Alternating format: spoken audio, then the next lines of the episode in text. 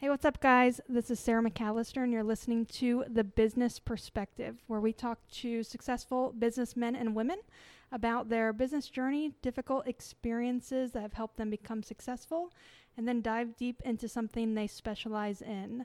Just some quick housekeeping. If you guys like this podcast, please follow it, share it, um, do whatever you can to get the word out. That would be very helpful. Um, and that's that's all of my housekeeping. That's all I have to say. So today's guest is a friend of mine who uh, helps people. I'll let you tell them what you like to do. So please welcome Herb Stewartson. Thank you for being a guest today. Yeah, thanks for having me. Uh, of course. So my job is a business broker. That's the the professional title mm-hmm. that we get, and about ninety percent of the people that I talk to, when I tell them what I do, uh, they say, what is that? Mm-hmm. Uh, pretty simply, we help people buy or sell a business. Okay, cool. And what did you do prior to that? How did you get in that business? Oh, it's um, it's it's kind of crazy how I got into this. It's really uh, we have a family business here, and uh, originally I was in law enforcement, so I spent over 20 years mm-hmm. doing that. And part of my part of my career, I got into doing white collar crime investigations, which brought me into looking at profit and loss statements, bank statements, uh, tax returns, and I found myself kind of being a nerd and mm-hmm. getting into the numbers. And uh, through the course of, of just dealing with that uh, and having a background with a family business in electrical contracting, uh, I, I, was given the opportunity with my uh, my father-in-law and his business to uh, jump into business brokerage. And it kind of became this natural fit of liking numbers, loving business, entrepreneurs, and being able to do something that, you know, helped me get to know people and have them uh, be able to exit their business, go into retirement, or somebody who's just looking to control their own destiny by buying a business. Cool. Awesome. Cool. So, what is your favorite part about what you do? Oh, the favorite part. Uh, and what's your least favorite part? We all want to know that part too. Yeah. So we'll, uh, well, so the least the least favorite part is is truly dealing with the uh, the, the, prospecting aspect, of going out and finding uh, business owners that are are looking to sell, mm-hmm. and just that's it's that's just part of a sales routine mm-hmm. that you have to get into and you're you know you're, you're doing marketing and you're doing cold calls and warm calls and and just you, you have to do a lot of that mm-hmm. to to to be uh, to, to be successful. And it's that's just like anybody else that's in sales it's it's probably one of the, the least favorite parts of it. People that say they like that they're lying. Right. It's such a lie. Right i know it's i and the ones though that can do it i mean god bless them mm-hmm. it's or they get energy from prospecting. Yeah, yeah, they just they're, they're just you know they like being on the phones and and I just I don't I just can never find myself as as really enjoying that, uh-huh. but it's a it's a necessary evil. You just have yep. to do it. Yep, for sure. And then your favorite part? Uh, favorite part is is when you get to you, you just can see uh, how relieved a, a, you know business owner is mm-hmm. when they know they're kind of on that path to retirement. Yeah. You know, they've been they've been thinking about this day of, you know, being able to sell the business, and it's this very emotional. Uh, mm. It's it's it's a very emotional event for a business owner. If you think in terms of uh, bringing up a child, mm-hmm. so for a business owner, they if they started the business on their own, and they had to kind of work it through all of these stages, right? To where it's like a child in a crib that can't do anything, can't roll over, and they had to just sort of keep working at it, working yeah. on it, and and it just builds it to where it's you know it's crawling, then it's walking, now it can run, now it can drive a car, and it's going off to college. Then some guy shows up and says, "Hey, I want to take your, you know, I want to take your daughter away and make mm-hmm. her part mm-hmm. of my family," and and so it's it's a, a lot of the same things for a business owner. They've sure. they've gone through all of these these processes, and now they're at the very end, and they go I've got to sell it because I really, you know, I want to be able to retire and, and and go on to this next part of my life. Yeah. So it's it's great to see them though when they when they kind of have that re- that relief and they're just they're they're moving on to the next that next course. Mm-hmm. And then you also have the buyer side of it to where they're super excited because now, you know, they may have been in a in a a job, nine to five job, working for somebody, or they've you know always dreamed of owning their own business, and now Mhm. they've kind of realized that, and they're they're on this like you know brave new path. So very Yeah. very cool uh, to to see that happen. And- what is the what's the time frame like to buy a business? I don't know if that's a straightforward question. I know It's answering on my own. So to to buy a, it, it really depends on it it all depends on the buyer themselves Okay. and how prepared they are how aggressive they want to be Mhm.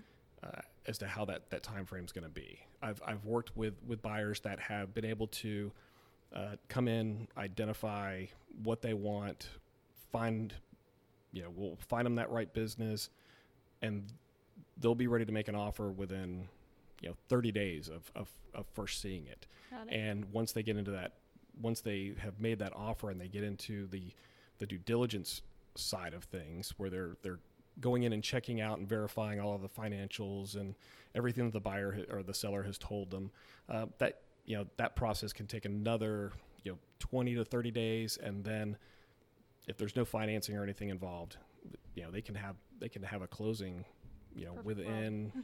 you know from start to finish they can do it within 60 days Got it. uh, I, I've worked with other buyers that it's taken them two years hmm to to find the right business, feel comfortable with it, and and Well, I think it's. I mean, people say buying a home is the largest purchase of your life, um, but I would definitely say this is a larger purchase, right? If if that is a path that they they go down, right? So I would take it even more seriously. yeah, absolutely, and it's it's a it may and it may not even necessarily be a, a larger purchase, but the risks involved with buying a business are significantly greater than buying a house. So if you You can't think just of find another house. I mean, you can't just find another business. Right. So you go and you, you see a house. Well, a house is this this this tangible, you know, asset. And really the, the the thing you worry about is, well, if the neighborhood goes downhill or if maybe the market kind of cools off and, and there's a little bit of loss in value there, hmm okay, that's understandable. With a business, that's a livelihood. Right. So you're almost putting all of your capital at risk when you buy a business on the hopes that the cash flow is going to still be there when you take over and it's going to continue on. So there's a And the livelihood of everyone working under you right. too. A lot of uh, yeah, you can take on you you take on all of that responsibility of the employees that are there and making sure that hey the money the money keeps flowing so that you Mhm. can make payroll now. Right. Um, you know, we have a there's a saying that we have uh, when we're talking about business owners and the fact that you know they understand the value of a dollar because they have to sign the front of the check. Right. Yeah. Makes S- sense. It's it's it's a huge responsibility. Uh, hmm Well, I know that um, prior to recording this, we wanted to talk about some of the big mistakes that people make prior to wanting to sell their business. So, talking from a business owner aspect um, or from a business owner perspective. So, I do want to dive into some of the, the mistakes that people make so that any businesses, business owners out there can try to plan ahead and just some quick tips for them that they can take with them and put in their toolkit. But before I do that, um, your prior job, you said white collar crime. Is Yes. that what you said? hmm Um, can, can you give me an example of what that would that would look like? It could be uh, embezzlements. Mhm. It could be credit card fraud. Mm. Um, any uh, income tax uh, return fraud. Mhm. I worked a lot of fraudulent tax returns.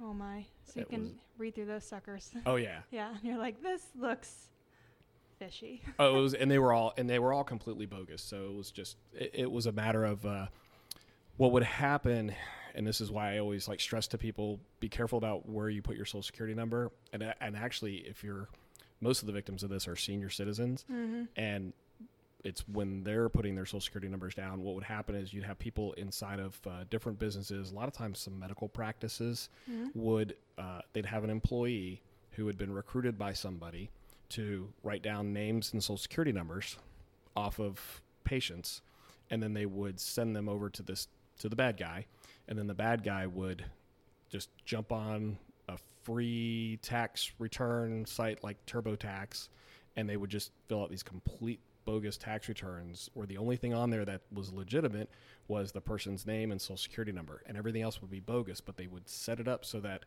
the final, uh, the final uh, um, Payment or rebate return. or Mhm. yeah their their so their their um, return would get them a um, a check back from the government Mhm. for roughly eight to nine thousand dollars. And so where would that check go? Would that go to a bank account that was registered? It would either go to a usually a like a Netspend uh, type of you know um, throwaway Visa card Mhm. that uh, that were that were pretty popular. So there was like Netspend and green dot cards and all those, or the TurboTax card, or they would put in uh, they would find kind of a, a straw bank account Mhm. that they could have money deposited in, and then they would just go pull it out of the ATM as as fast as possible, Mhm. and then they would send, and then these cards would then go to uh, drop mailboxes in different areas. So they'd find, you know, sometimes homes that were in foreclosure. Well, they would put that address down as the mailing address. So then the, the post office would go and deliver that refund to that mailbox, and then they Wow. would just know when that refund was going to arrive, and they go grab the envelope, pull the card out, go to the ATM, and then just empty the ATM. The reason I was intrigued to hear more about that is that situation happened to me. Ah. Uh, yeah, uh, and back when I was in college, and it's I didn't even find out until I was fi- filing for uh, like financial aid and scholarships and things like that. I didn't. I mean, that's why I think that our our school system should be changed a little bit because I didn't even know how to read. I didn't know what I was reading on my tax return. oh, Um, really? I, I mean, I just, I just kind of skimmed through it. I would never think that someone would take advantage of me like that, but it was an accountant, oh, wow. and they had uh, depo- they had chosen to, they increased what I made and uh, just had additional deductions, and then there was a uh, another bank account. A secondary bank account, so my portion was sent to me as promised, Like and then there was like refund. Yes, and then there was like four times that amount sent to this other account. Um, Wow. I, I guess that had my name on it. I don't know. I felt like that was like too easy. right? I felt, but I, I mean, I- obviously, I watch stuff like that now. Yep. Uh, but and he has since been caught. Side note, uh, but people are strange. I don't even, I don't even know this world. They're brazen, and you know, and part of the problem really was so the the IRS, the IRS was was a big part of the issue Mm. because they and it, there were directives given down to them in the in the late '90s, Mm. and it was get people's returns back their their refunds back to them as soon as possible. Ah, So there's no vetting that goes on when you file your return, you know, and you get that, you know, that notice back says, "Oh, your return's been accepted." That's just them saying, "Okay, all the, you know, the addresses and everything look like it's correct. There's no, you know, there's no reason why we can't get your refund back to you." But they haven't even looked at it to see if it's accurate. mhm. They've just all they said is, "Okay, it's great, we got it," and they start processing the refund. So there were millions, millions of dollars that were going out in fraudulent refunds Wow. every single year, and there was really not a lot that can be done about it. Plus, the other side of it is the IRS is not allowed to release tax returns to anybody but the individual filer. hmm And as soon as a filer tells them, well, there's a fraudulent tax return, then they go, okay, well, we can't release it to you, the fraudulent one to you then because you're not the one that filed it. So it's like a it's bottlenecking itself. So you, so you almost can't Right. even get to it. So it wasn't until there was a little bit of common sense that went into the investigative side of it on the from the IRS that we are able to start putting cases together. Mm. And there was huge epicenters for it. It was Miami and Tampa were two of the hugest areas where the frauds were coming from. In the United States or in Florida? In in Florida. Got it. Yeah. Hmm. Interesting.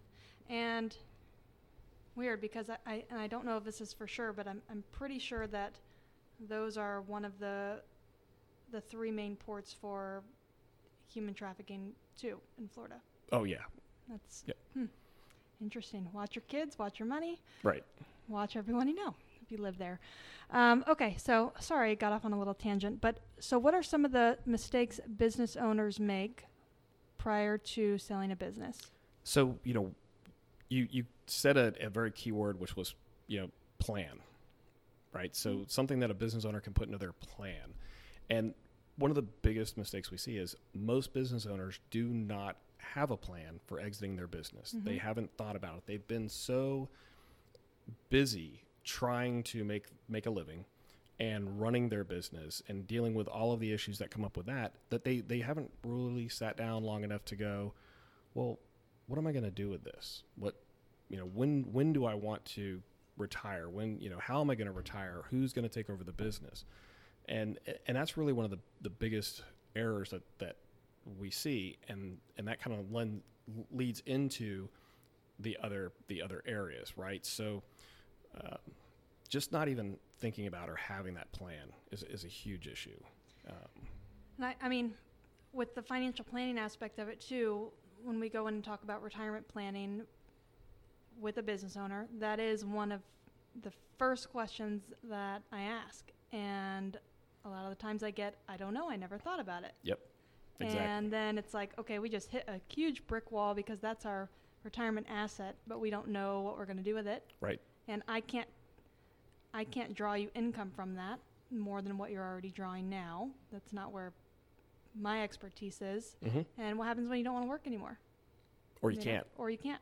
hmm right and that's and that's usually what what happens is some there's some sort of a life change hmm uh, you know life event change that makes them have to then think about exiting the business and sometimes they've they've made some mistakes that really hinder their ability to to get enough money out of the sale hmm to get them through retirement Got it. and and that's kind of where we lead into like some of the other mistakes that they Mhm. make that are huge So, and before we go into the other sta- mistakes, can you break down uh, what types of businesses there are? So, such as a service-oriented business, uh, where you are the business if you are providing a service per se. Um, like, like in my business, I'm doing the work, physically doing the work, right?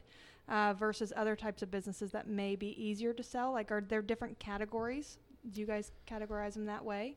No, not really. We we more categorize businesses based on their their industries, Okay, got it. and because that's that's typically how most people are going to be looking at them. Uh, They're going to be they're going to be searching something out specifically by the the the the type of industry that it does. So it could be somebody wants a restaurant, or somebody's going to want a some type of a contractor business, or you know maybe they want something that's in the financial planning field, Mhm. or you know it's an accountant, CPA. Uh, Got it. And then within that industry, then you can find where the value is, whether it's, for me, if it was the book of business or the building where the office is or something right. like that, the Yep. assets that it holds. Exactly. Yeah. So that, that something like goodwill, that. right? So Mhm. that goodwill is is generally where the value of the business is. Mm-hmm. So and that that goodwill is it's it, it's book of business or it's customer base, the name of the business, um, and some other things that play into it. If there's a reoccurring revenue or contracts that you know have that that repeat business, um, those it. those are all things that kind of play into it. And Mhm. then if there's additionally real estate involved, that you know can add certainly will add value to it. Mm-hmm. Sometimes though it it could be more of a hindrance to selling the business itself. Hmm. So that that presents some challenges that we always have to to kind of take into account. Got it. Okay. So having a plan, that's mistake number one. What would you say mistake number two is? So it's kind of tough now to sit there and think about like what's going to be. So number two really is not having a uh, well thought out or organized financial record system. Okay. That's that's one of the the, the big areas that So we, we see proof? a problem in. Yep. So they they get into the they get into their business and you know they they live or they work out of the checkbook and the bank statements and maybe you know uh, some type of a, a handwritten ledger or Excel spreadsheets and they don't have a real organized way of of showing the r- the financial records of the business. What are good ways to, when you say um, using Excel or uh, handwriting everything, what is a good system they can use?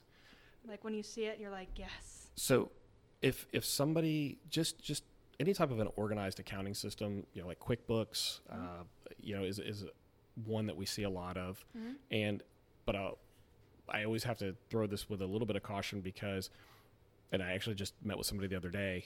They're they're using QuickBooks, Mm-hmm. but they're kind of sort of using QuickBooks. Got it. And when I look at what their P&L statement says and then I look at what their tax return says, there's two completely different numbers. Mm-hmm. And when I start asking questions, okay, why, you know, why are you only showing this much revenue on your on your your P&L but you're showing this number on your tax return? I don't know.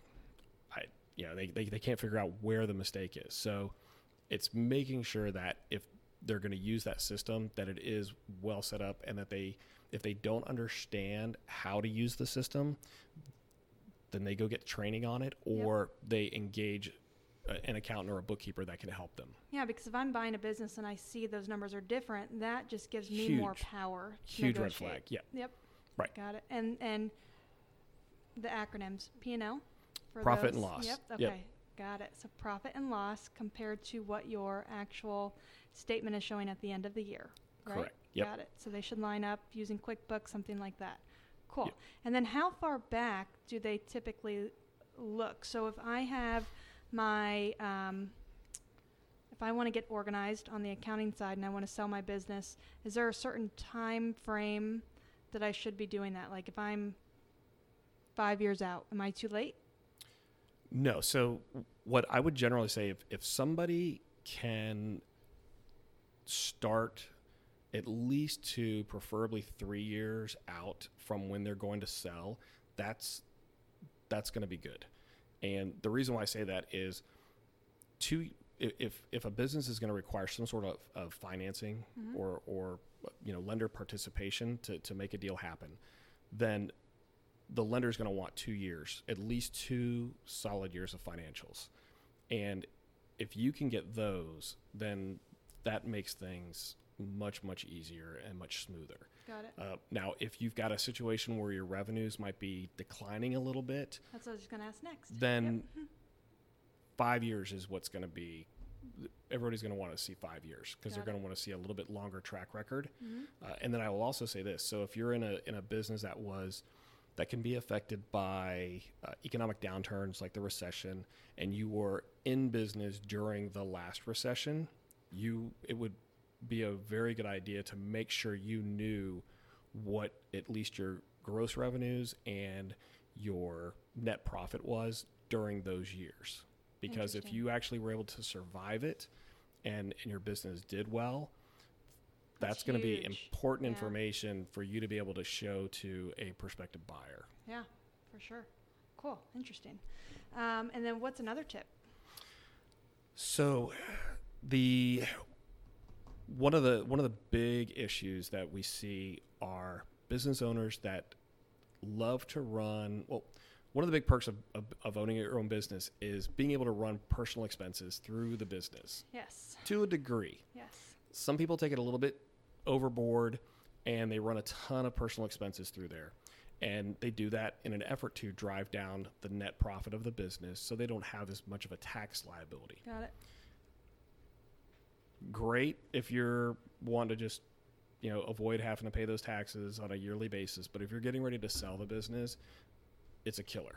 Ah, because more often than not those personal expenses uh, are run through the business in a way that we can't unwind them uh, w- meaning we cannot add them so you back can't in tell the prospective buyer this is. They said they're going to take client out to eat, but really they took Jim, Joe, and Jane, their kids. Right, or it could be something. It, it, and a lot of times it's it's something that's even, you know, harder to even justify, such as they might have, um, they're paying for their dock slip, right, for their boat out of the Mm. business, or they've got, um, you know, some a, a condo somewhere and they're paying the property taxes for you know vacation condo or, or things of that nature, but they pay them with a credit card and then they just pay the credit card off and call the credit card you know some other expense Mhm. or they'll put you know that credit card through the cost of goods where it's kind of buried in with a lot of other expenses and so we can't even go in and, and, and, And even try to parse those out yeah. and, and, itemize them Hmm. and be, simply because it's it's there's just no way to verify it They're showing that the the business is more expensive to run Right. than it really is. Yep. Got it. Exactly. And Okay. and so where that really hurts them is when we go to do evaluation on a business, it's typically uh, we're, we're looking at what other businesses in that same arena sold for, and then there's a multiple that that comes out of that, and it's typically done as a either a multiple of EBITDA, which is the earnings before interest, depreciation, taxes, and amortization, or it's uh, a multiple of the seller discretionary earnings, which is kind of the net profit plus any of the add backs, uh, which would be the owner's salary, um, the interest, depreciation, any uh, you know personal perks that the that the sellers got going through the business that are legitimate add backs, maybe like a vehicle or some fuel or, or something along those lines. So we have those those multiples. Well, if somebody has run so many expenses through the business that they've driven the the net profit down to we'll just say for for a round number they've driven it down to 25,000 right but in reality it should have been 100,000 Mm-hmm. in in profit they've saved themselves depending on what their tax rate is maybe 15 cents to 25 cents on the dollar right in, in, in taxes for every single dollar that they've they've sheltered but what they've done though is they've cost themselves anywhere from two to four dollars in value for Yep. every dollar they've sheltered. So, uh, what I, when you're telling me that, what I observe is that it's really important to work with someone who um, can help you sell your business and get them to work with your accountant and your financial planner and whoever else is on that main uh, planning team for you so they can coordinate and come up with a plan for you, right? Because a lot of times the accountant might have a different goal, but they don't maybe they don't realize what the goal for the business owner is. Uh, Right. They may, they may not realize that they're trying to sell. So a little bit more communication. And that's a huge thing. And and a business owner needs to identify that, that's why they really need to identify, you know, what their time frame is going to be to exit because if they're if they've done some of these items and they know, well, I'm probably going to sell in like 4 years. Well, it's not too late. You can you can make some changes Yeah. now and get your business in a in a position to where instead of getting, you know, $80,000 for a sale price, you can get 300 or $400,000 for a sale price. And by uh, sitting down and talking with your CPA uh, and saying, I think I might want to sell in three years or four years, they're going to be able to give you some. They're they're going to change probably the way you structure essentially what your your tax strategy is. They're gonna, they're going to restructure that Mhm. based on you selling the business because there's other things to also take in, into account. So if you've got a business and you and it's very uh, very heavy in capital expenditure, so you have a lot of equipment that you have to purchase on a regular basis, Mhm. you probably have a lot of depreciation going on in there, and a lot and, and many business owners are taking advantage of some of the changes in the tax laws and they're taking the full depreciated value in the same year that they've they've purchased the item, the the 179, uh, Instead of phasing it. and right correctly. It. So so I remember that when I was in school, and I'm like, I don't know what this means, but I know that's the answer. Now I get it. exactly yeah. So so and it's um, you know to them it's just hey the government tells me I can I can deduct this Mhm. uh, against my my profit, so I don't have to pay as much in taxes. So I'm going to do it, and I just know that the magic number at the end of the day means I don't either have to pay tax or I'm getting some money back. Well, that's great, except for when you go to sell, and if you go to sell the business and you sell those assets for a significant amount above what the depreciated value is, the government wants their money back, and they do it in the form of recapture Hmm. and that is taxed at the normal income tax rate as opposed to the sale price of a business for the, the goodwill, which is taxed generally at the capital gains rate. So you can have a huge tax bill if you've significantly depreciated your assets down and then they get sold for a you know the actual true value of the That assets. was actually my, another question: is how the the taxes, how the taxes work, and can they? I don't know if you can answer th- this question, or if it has to be a uh, CPA. But can they take those funds and buy another business and help with the tax taxes there, or is it pay your tax, start over? Right. So in the in the real estate world, they, they've got the 1031 exchange Yep. uh, on that. I have not seen where that's been widely used in in the, the, the purchase of a business. Got it. So generally speaking, it's it's great for the real estate, uh, commercial real estate side of things, Mm-hmm. but not necessarily in the in the business world. But the best bet is talk with your accountant and go over what your your options are. Come up with a plan. Come up with a plan. I know, Yes, right? Yes. It's like it's the theme. Come up with a plan. Yes. Okay. So, a few more tips. I know that there's something that. Hmm. There's something that we spoke about before that I cannot remember off the top of my head. I think it was the. The income side of things. Showing the income properly. Any other tips or things, mistakes that you see business owners make or buyers make, even? So, um, well, with the with the business owners, one you know one area I'll touch on is uh, customer concentration. Okay. So that's a that's a huge, huge area that they don't really think about in terms of getting ready to sell their business, and it it definitely. what does that mean exactly? So customer concentration is when a when a business in, a business's income is coming from only a very small portion of uh, places, right? Uh, only a small portion of customers. Ah, okay. So you have a like you your know, A customers and they generate the most money for you. Right. They're small, maybe they're 10%. Correct. Yeah, you might have you you know if you've got you know two customers and they represent fifty percent of your gross It's a lot revenue, of risk in that's two people. huge amount of risk, right? So if you lose one of those customers, Yes.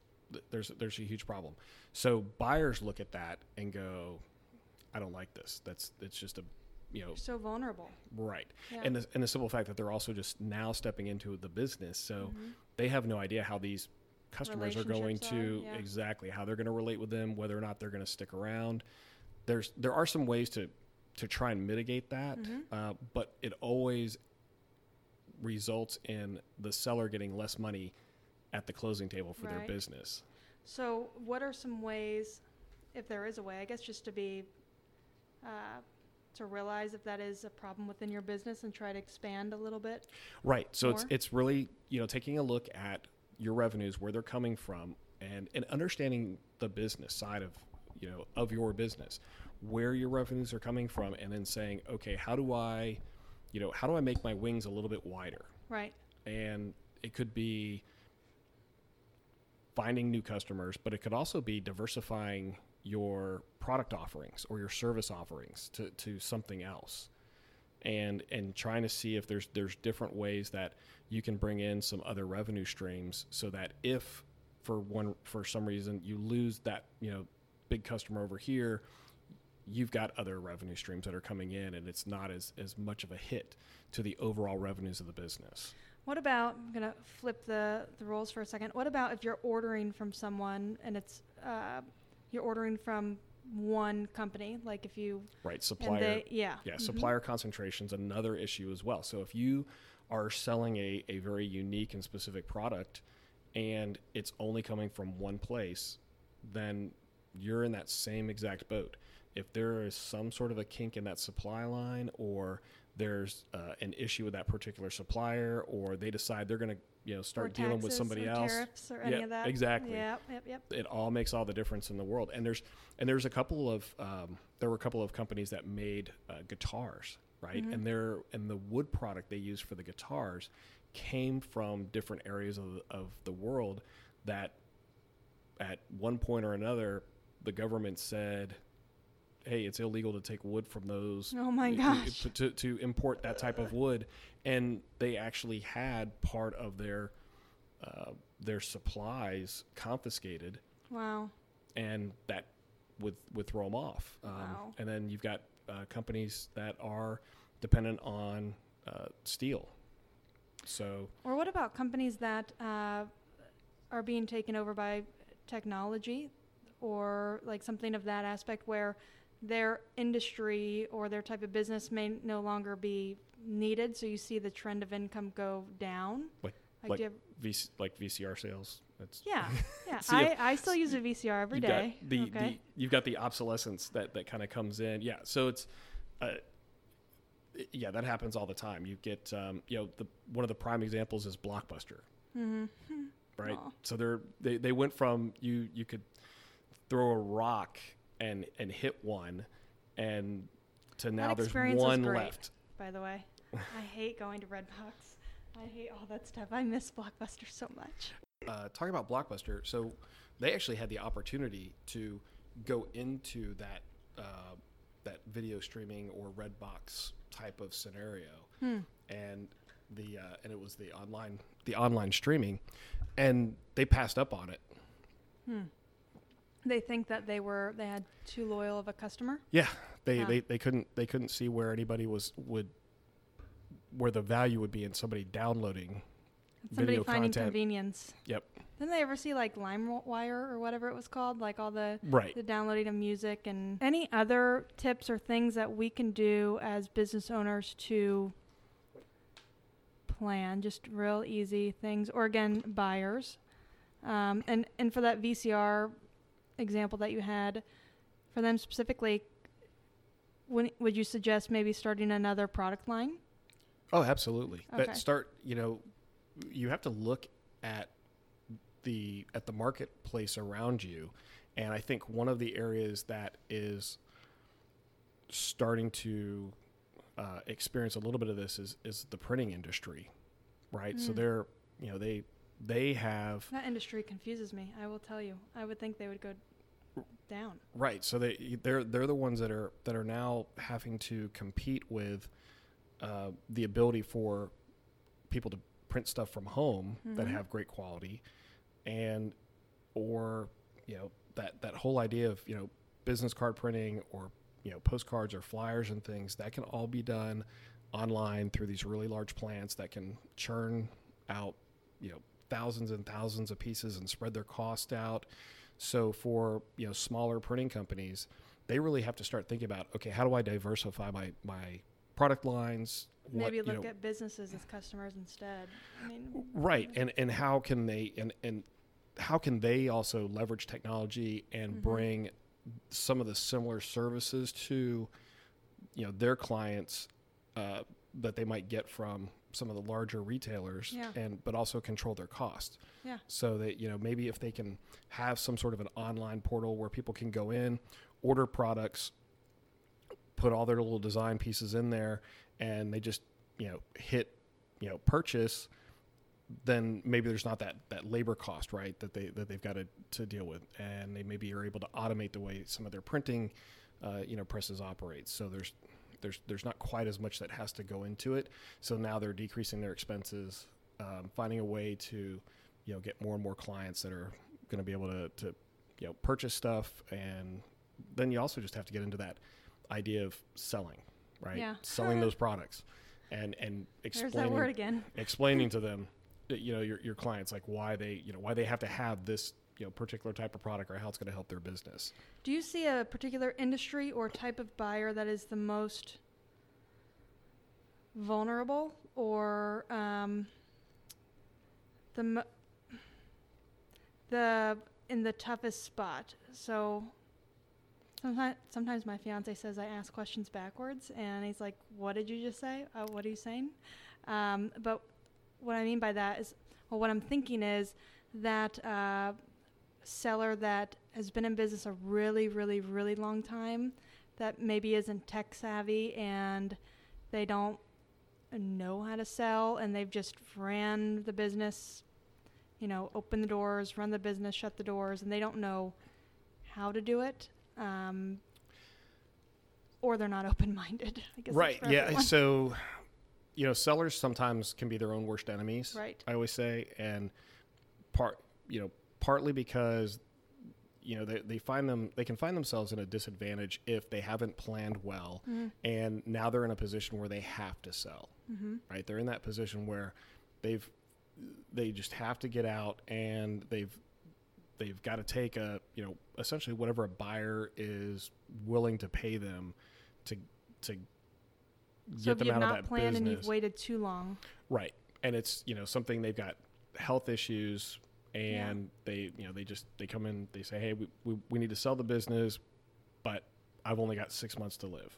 or if uh, one of the business owners passes away, Right. or the business owner and there was no buy-sell agreement or anything like that in place, or anything. Right. I- So you have business owners that pass away. A lot of times they, you know, they may not have a will in place. Mhm. And so now you've got to go through this, this, this probate process, which then delays our ability to, to actually get a business on the market. And meanwhile, if there is not somebody continuing the business, meaning there's there's not employees that are able to, you know, that have a license or, or if there's a license required or have the skill set needed to continue on the business, that goodwill Mhm. is just withering on the vine Mhm. at an exponential rate. Yeah. And uh, it's we've had to s- we've seen that before. We've dealt with it. We've Mhm. talked with. We had one, uh, you know, woman. Her husband passed away, and she actually she thought she was doing the right thing, but she f- had a, a a family friend who was in a similar business and just essentially started forwarding over all of the clients to them Oh. with an agreement that you know he'll they will take care of those clients Oh, but what they did was all of now all of the the, the customer base was just eroded and it's just they're not going to come back so yeah. no one's really going to pay for the business what you know what it could have been worth at that time Yeah. Well, okay, so a couple of last questions on a lighter note. What are your favorite types of businesses to sell or to help with? Are there certain industries that are that you just really enjoy or industries that are easier to sell, anything like that? No you know i lo- i just i love businesses it's it's they're they're all Big puzzle. they're so different. There's, you know, business owners can be some of the most interesting people to talk to. Yeah. And just finding out, you know, why they got into something or, you know, how they built something to where, you know, where it is today. It, it's just super, you know, it's so much fun to inspiring. find all that out. Yes, there's Yeah. there's some and there's some great people that we deal with. Uh, and, and there's I mean there's some challenging, you know, we, we deal with some challenging business owners as well that, you know, have their views on the way the world works and, and how things should happen. Yep. Yep. And it, it's just like it is in, in, you know, any industry. So, but, you know, but the majority they're, they're, they're good people and you're just, it's fantastic to kind of Trying to have hear like their stories and Yeah.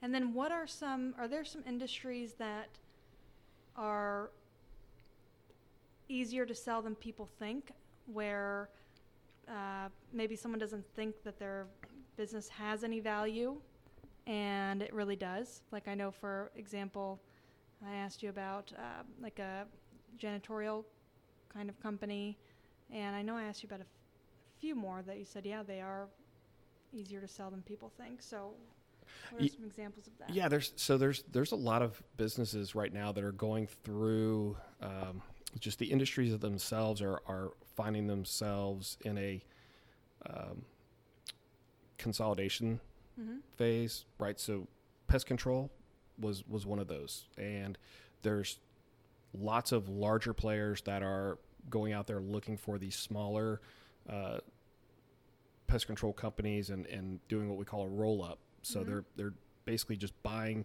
buying them up, buying their business, and just adding it to their books. Mm-hmm. So those those tend to go pretty quickly. Insurance agencies, uh, Mm. independent insurance agencies, those are, are are ones that go very very quick. There's a lot of demand for them right now, uh, and you know janitorial. Uh, Mm. We're they- they've just most more often than not they have a uh, repeating client base, Mm-hmm. so they like that you know cash flow that's coming in. They can kind of predict it. Makes it much easier for them to uh, you know finance the uh, you know finance that particular type of deal and know Mhm. how it's going to uh, affect all the numbers. Mhm. There's so there's you know a couple different ones, um, and then there's some that just there's always a lot of buyers for restaurants and bars. There's always a lot of buyers for them. Which And- I don't, I still, I don't get that either, because that's the most work, It- I think. It is everybody, but So everybody thinks work. they want to own a you know a restaurant and a bar and and no. don't realize that Mm-mm. there's a lot that goes into one. it. Yeah. and there's it's it's uh it can be it, we've had more than a few that have bought restaurants and then six months later called us back and said Can I Get give me out of this. Yeah. Can I return this? which is another mistake that business owners make is buying a business and then trying to get rid of it in six months Mm. because what happens is more often than not when a business is sold it's it's not the company itself that's sold it's just the assets of the business one of which is the name Mhm. but so the track record of that business starts over again Oh. from zero so if you buy it run it for six months it's now a business with six months of track record Oh. So Ouch. the value of it is going to be significantly less than what you paid for it because no buyer is really going to give you credibility for what a previous owner did. So then what happens? So if you have to shut the doors, but you have a huge loan, On it. I mean, it's not like a. I'm just assuming it's not like a house where it can go. A tangible asset can go right back to the bank. I would assume it would go back to wherever it's being financed if there's a financing agreement. But Yep. that's So a hu- Is that why it's is it? It's more of a risk for whoever or what, whatever place is financing Yep. it. absolutely. Got it. That's why, yeah. So getting lending on certain types of businesses is a little bit more challenging Mhm. than uh, than others, and because more often than not, they're very there's very little uh, collateral Mhm. involved, and there's it, it it's all dependent upon that new owner's ability to keep the doors open and keep that same cash so flow have, if coming you have in. proof on success in that type of industry prior, that would be helpful, right? so, it, well, it's almost always a requirement. Oh, So if you want to get if you want to get lending on a, on on certain types of of businesses, they're more often than not going to look to make sure you've got some You've had a type job. of right Yeah. right some type of of you know work history or training in that in that whatever that business is. So if you're uh, you know we had an auto repair facility Mhm. that uh, that we had sold and it was financed through uh, uh, through a lender with SBA guarantee and one of the obstacles that we were having with the buyer was the bank kept saying, well, we really don't think they have the right experience or enough experience in the industry.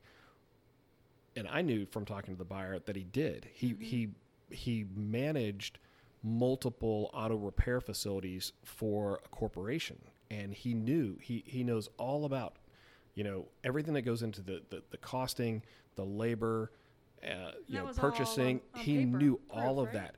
Well, so what had happened was I asked for a copy of his resume that he had sent to the lender, and I looked at the resume, and never once in the resume did he mention that he that he had auto repair, that it was that it was auto that it was automotive or truck repair. Everything was about it. It, it, because he was, was trying to get a job. it was there. experience. It was yeah. It was it was kind of like this experience of like managing people, and he mentioned shops, but nothing ever got into the fact that it was managing a particular you know type of shop like auto repair or so truck it made repair. it look good for that corporation. So right, so it didn't, but it didn't help him with the lender because the lender said, "Well, we think he's got good experience in in uh, machine repair, but not really auto repair." And so we we looked at his resume and and I went through and I helped him rewrite it, and I said, "What does this mean?" And he would tell me. I go, "Okay, this is how this is how we need to write this," Mm. and just helped him work through rewriting that resume, resubmitted it to the lender with a letter, and the lender looked at it and went, "Oh, that's fine." You got all the experience you need and and, and it worked but otherwise they were going to require another That he go work somewhere for. well no well so they, what they're going to do is put a lot of the they were going to put the a lot of the responsibility back on the seller Oh, and one of like the you employees. they bail out, then the right they were so they were going to make you. the seller hold a a, a note they were going to make Mm. the seller finance part of the deal for a for a greater portion um, and which is and a huge risk if you want to retire and then you get this correct business back in your Yep. lap the next day. right Never mind. and and while seller financing is a well and i will say that seller financing is a huge key to getting a lot of businesses sold Mhm. especially when economies go south Mhm. but uh, in this particular instance it really wasn't necessary but because there was a little bit of miscommunication with the bank they were looking for something Other to ways, yeah. The the Their risk, to the bank Yeah. so it's well we can go ahead and have the seller put in a bigger note and now the seller's going to have a vested interest to be down there all the time kind of making sure the guy's doing you know able Mm. to do this and then there's another a key employee there and they were going to they were basically requiring that the key employee get put under a five year employment agreement Mm. before the closing took place to so, make sure that they so to make sure that that key employee was Yeah. there to, to kind of help run the business well i'm i think employment agreements with key employees are, are an important thing Mhm.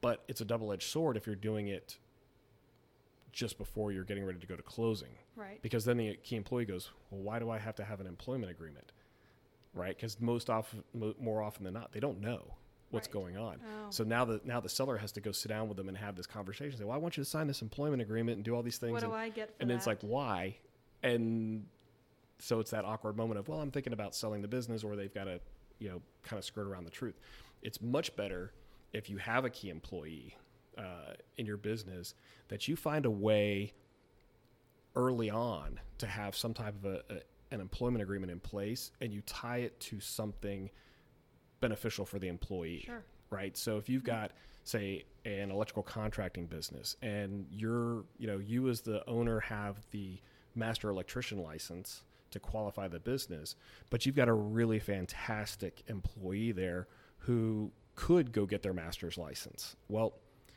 if you can say, I'll pay for you to go get your master's license, but in return, I need you to be under this employment agreement with a non compete, you are setting yourself up in a better position to be able to sell the business, Right. right? Because there's now somebody in house who's an employee that can qualify the business for a new you know owner. loyal.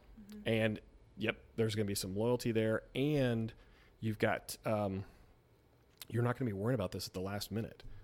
Uh, and, and plus, if you're going to have any type of lending, if a buyer's going to need any type of lending, the owner, the seller of the business, can't be the qualifier of the business. They can't be. They they can't they're be. not be there. Right. So they they don't like it, you know. So if Right. if you have a, and I probably just butchered the way that uh, that came out, but so if you have a uh, if you have a business that requires the somebody to have a specific type of license for the business to operate. So we'll say electrical contracting as an example, and they're going to sell. But a buyer is maybe coming from, and where we see this a lot is we'll have somebody who's an electrical contractor in Arizona, and they're coming to Florida, and they want to buy another electrical contractor. Well, they don't have a Florida electrical contractor's license, Mm. so they cannot qualify this Florida business to operate. So they need to have somebody to qualify the business long enough for them to get their license, Got it. which can be maybe they can get it done in six months. It might take two years, depending on the type of the license. So if they're going to get lending, the lenders will basically say, you have to have an, a qualifier that's an employee of the business and it cannot be the seller Mm. under any circumstances. So if the seller's the only one with the license, you're kind of in this, you, you get stuck in this position where more often than not the deal falls apart. Ah, So having that one individual that you kind of promote up and is there to kind of take over is is a good thing to have. Not to mention also if the seller or the business owner falls ill or something happens, they die, that qualifier's there. So if they've Or got all the right agreements in place, it could be. Yep, that could be somebody. If you've got an employee that's you know that has the right amount of you know funds saved up and mhm. you know can kind of pull it off or you can put together some sort of a, a seller financing agreement where the Or I'm thinking like if they just took over, yeah, financing agreement, and they took over and then paid a residual income or something like that. Too. yeah there's different ways there, there's certainly different ways to structure the deal with a Mhm. with an employee uh, an employee purchase, Mhm. and it's It's a- and be creative. yeah, and that's really where a lot of that comes into play is is just how creative they can get and what is a seller what does a seller have to get out of it Mhm. which again goes back to if they did their exit plan and they know they sat down with a financial planner who's a rock Mhm. star and that person says well you're going to need this much money to live on moving forward Mhm. then they know what their tolerance is going to be for you know how exotic a, a, a deal structure can be Right. Yeah, makes sense. Cool. Love it. Thank you. I learned a ton. So hopefully everyone else did. And if not, then just listen to it all over again, and you will. um, any final thoughts? And if not, where can people find you? So they can. Uh, I think final thoughts. Uh, you know, the best best thing you can do is is uh, ask questions, have a plan, do research, and uh, Not put your head in the sand. not put your head in the sand. Just sometimes you just you run your business. You gotta put your head up a little bit, look around, and get an idea as to what path you're on Mhm. and if it's the right path. Yep. And if uh, anybody has any questions or they need to get in touch with us, they can uh, they can reach me at uh, our website, which is www.fbxbrokers.com. And they've also uh, we've got a, a great little uh, kind of a value builder assessment tool that they can go on and Mm. do, and they can put in some uh, basically to ask them it's a questionnaire to ask them a lot of uh, key uh, ask them about some key components of, of how things are in their business. Not anything that's proprietary, but it'll it'll ask them about you know do they have cust- you know do their customers make up more than a certain percentage? Do they have a key employees? All of these uh, little kind of questions that we talked about as uh, some issues that come up with different businesses, and go through and they'll give you kind of an assessment score at the end, Cool. and Awesome. Love it. it's totally free. And then uh, where's your office located? Um, can they email you or is your contact information on that website? So contact info is on the on the website, but if they want to email me uh, without having to go there, it's it's my name. It's herb dot stewartson at fbxbrokers.com. and our office that I work out of, which is our admin office, is in Port Orange, and we've got offices though in Jacksonville, Lake Mary, and Tampa. So we've Cool. got about 20 agents across the state. Awesome. A Love it. lot of a lot of good people working for us. Cool. And guys, if you have any questions for me, uh, feel free to send me an email at smcallister at newyorklife.com. That's S M as in Mary C A L L I S T E R at newyorklife.com. Or you can go on my website and uh, ask me a question, find my contact information there, which is Sarah, S A R A H L McAllister.com. Very simple.